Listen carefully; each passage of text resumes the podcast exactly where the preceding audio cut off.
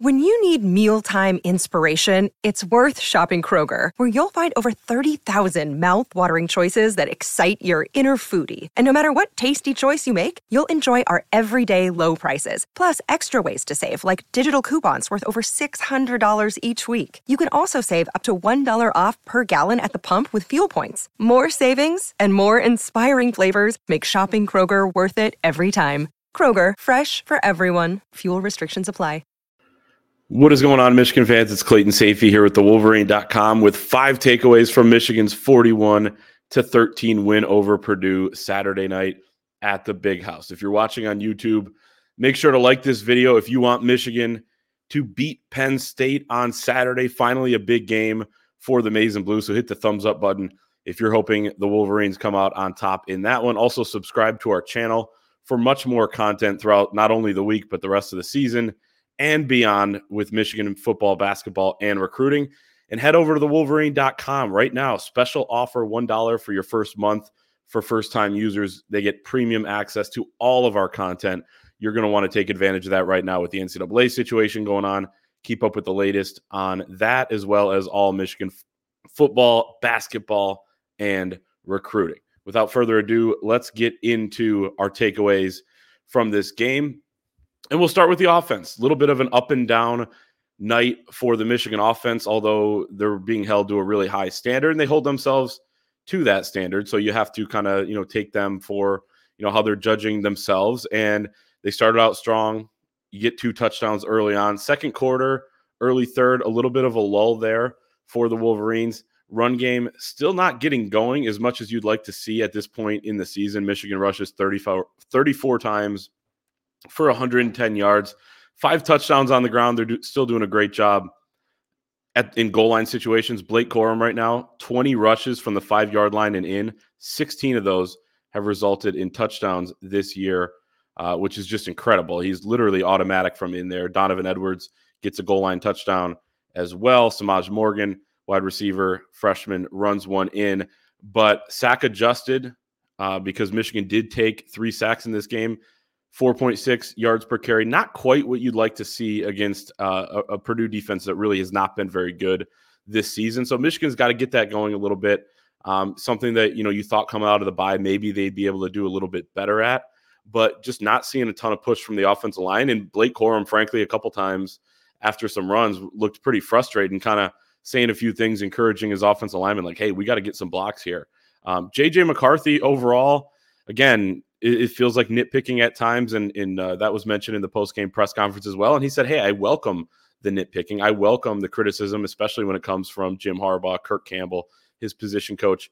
But he throws for 335 yards. He completes um, 65% of his passes. He did have 13 incompletions, which is a season high.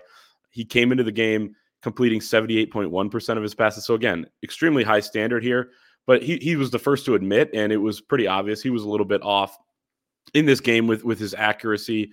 Uh, a few plays where he kind of had a guy and, and, just missed him a little bit on a couple intermediate routes, which have really been what JJ's done a great job at this year. Um, but it, it just seemed like one of those nights in that way. Maybe he was pressing just a little bit coming out of the bye. All the distractions around the program.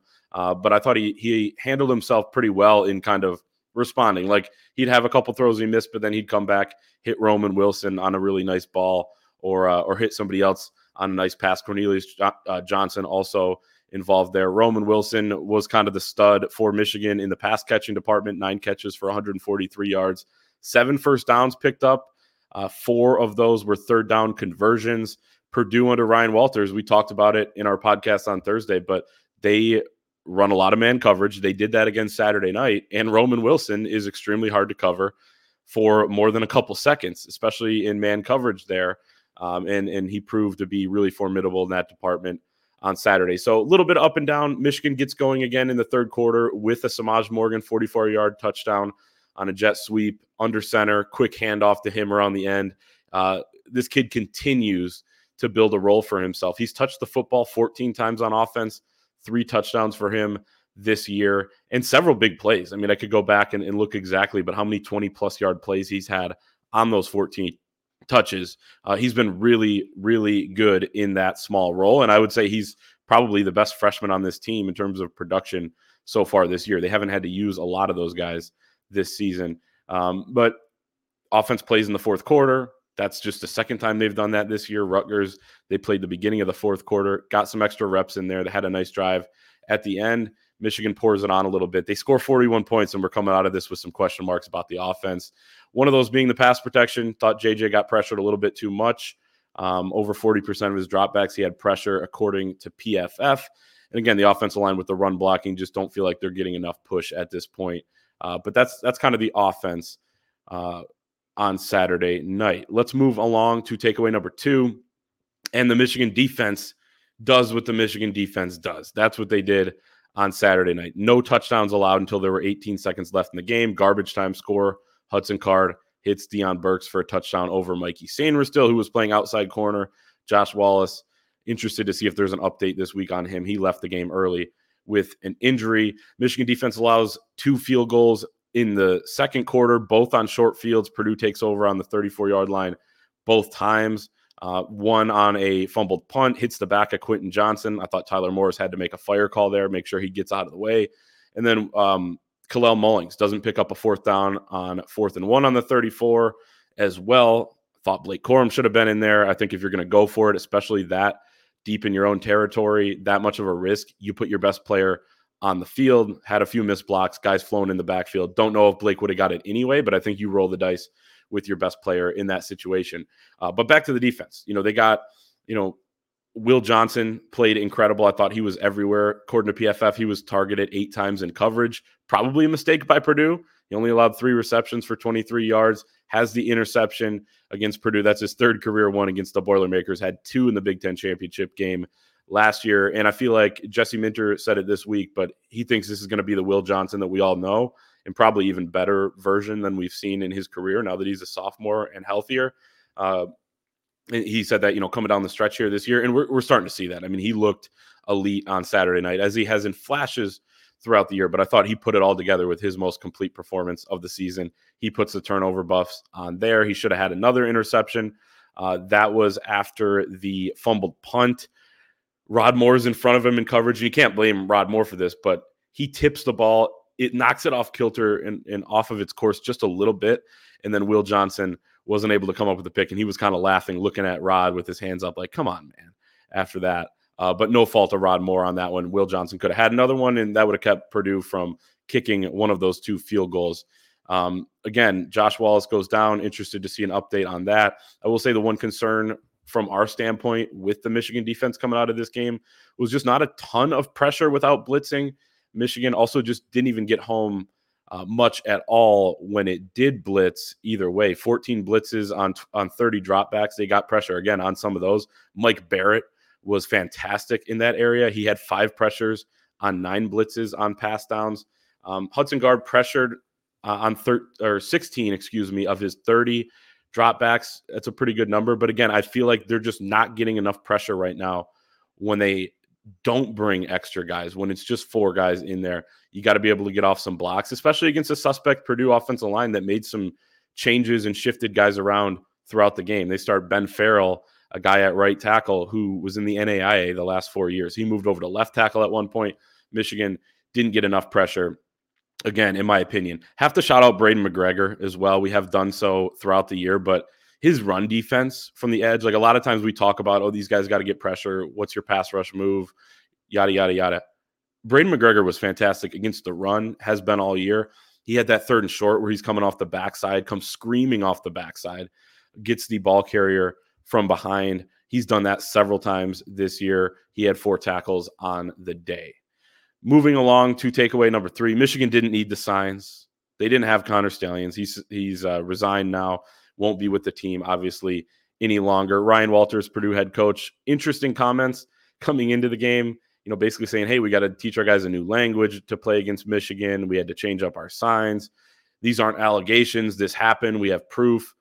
All this stuff uh, during his radio show appearance earlier in the week. Michigan goes out, does what it did, didn't need any of it to beat Purdue, which falls to two and seven. Tough first year for Ryan Walters, who, you know, I don't want to say he's in over his head, but I think that he has a lot of question marks facing him right now, just as a coach overall. Then you get the blow by handshake between Jim Harbaugh and Ryan Walters. Seemed initiated by Ryan Walters. Tough to exactly tell based on the TV uh, angle that they had, but Ryan Walters seemed to be going pretty swiftly the other way and, or, you know, really past Jim Harbaugh. Harbaugh called it a typical post game handshake. Um, who cares at this point? Uh, but it was funny and, and interesting to see. But Ryan Walters heads back to West Lafayette with a two and seven record. Takeaway number four, a couple more quick ones here. It's on. It's on. It's a big game week finally for Michigan football. Going into this game at Penn State, they will be slightly favored in this game. I think I saw an early line, Michigan minus six and a half. Uh, we'll see what the other sports books come out with here later this afternoon. Recording here early on Sunday, but it's on. And for the first time this year, winning by one or more point will be enough for Michigan. You win by any means on Saturday in Happy Valley, and you have your happy flight home, as Jim Harbaugh would call it. Michigan has won all nine games this year by 24 or more points. It's the first time they've won nine straight games by 24 or more since 1903, 1904, an 11 game stretch that spanned the end of that, uh, the former season, the uh, you know into the 1904 season, won the national championship both years. That was a long time ago, in case you don't know. Um, so what Michigan did is unprecedented. Michigan played an easy schedule. It would have been disappointing, frankly, if they played some tighter games during that stretch, but understandable in a way, too, when you look at the bigger picture. I mean, it's just unprecedented that a team dominates to the degree that Michigan has this year. Uh, but now it doesn't matter. Now you beat Penn State by any means. Frankly, you beat Maryland by any means. And then you go into the Ohio State game and you do what you have to do in that game. It doesn't matter how many points you win by the rest of the season because you could get in the Big Ten championship all you got to do is survive. College football playoff, obviously, extremely tough matchups. And then you go from there, try to win the national championship January 8th in Houston. So it is on at this point. Game on for the Michigan Wolverines. Finally, last takeaway. We will see what this week brings for Jim Harbaugh. Obviously, not going to go through the entire thing because we don't have time and everyone pretty much is caught up on the story at this point. But Big Ten coaches, administrators, um, you know, athletic directors, presidents, putting some pressure on Big Ten Commissioner Tony Petitti to act now in unprecedented fashion, preemptively ahead of any conclusion of the NCAA investigation into Michigan for off campus in person scouting of future opponents in the same season. Um, it seems like it's likely at this point that the Big Ten is going to come down with with something based on what we've heard coming out of Petitti's meetings with Michigan President Santa Ono and some others assume lawyers were involved. Uh, reportedly had a conversation with Ward Manuel as well late last week. Seems like some punishment's going to come down. It could be, and most likely is going to be, a suspension for Jim Harbaugh. The length of that unknown. He can go up to two games on his own. Beyond that, he needs support and votes from Big Ten presidents in, in some sort of special council, which the Big Ten will not comment on who's on that special council, but we do know a lot of the uh, Big Ten presidents are on that. Jim Harbaugh didn't want to talk about the situation. He said, I'm not allowed to talk about this situation coming out of the game. Understandable there. Um, he did say, Hey, this is a really good team. We've got great players. That's why we're winning. You know, people are trying to question us, but the reason why we're winning is because we're a good football team and we have really good players, giving them all the credit. Um, but it's it's just going to be interesting, not only what the Big Ten does, but how Michigan responds. And from what we've heard, Michigan is going to respond strongly in support of its head coach, Jim Harbaugh. For more on that, follow at thewolverine.com all week long. Hello, it is Ryan, and we could all use an extra bright spot in our day, couldn't we? Just to make up for things like sitting in traffic, doing the dishes, counting your steps, you know, all the mundane stuff. That is why I'm such a big fan of Chumba Casino. Chumba Casino has all your favorite social casino style games that you can play for free anytime, anywhere with daily bonuses. That should brighten your day a little. Actually, a lot. So sign up now at chumbacasino.com. That's ChumbaCasino.com. No purchase necessary. VGW. Void were prohibited by law. See terms and conditions. 18 plus.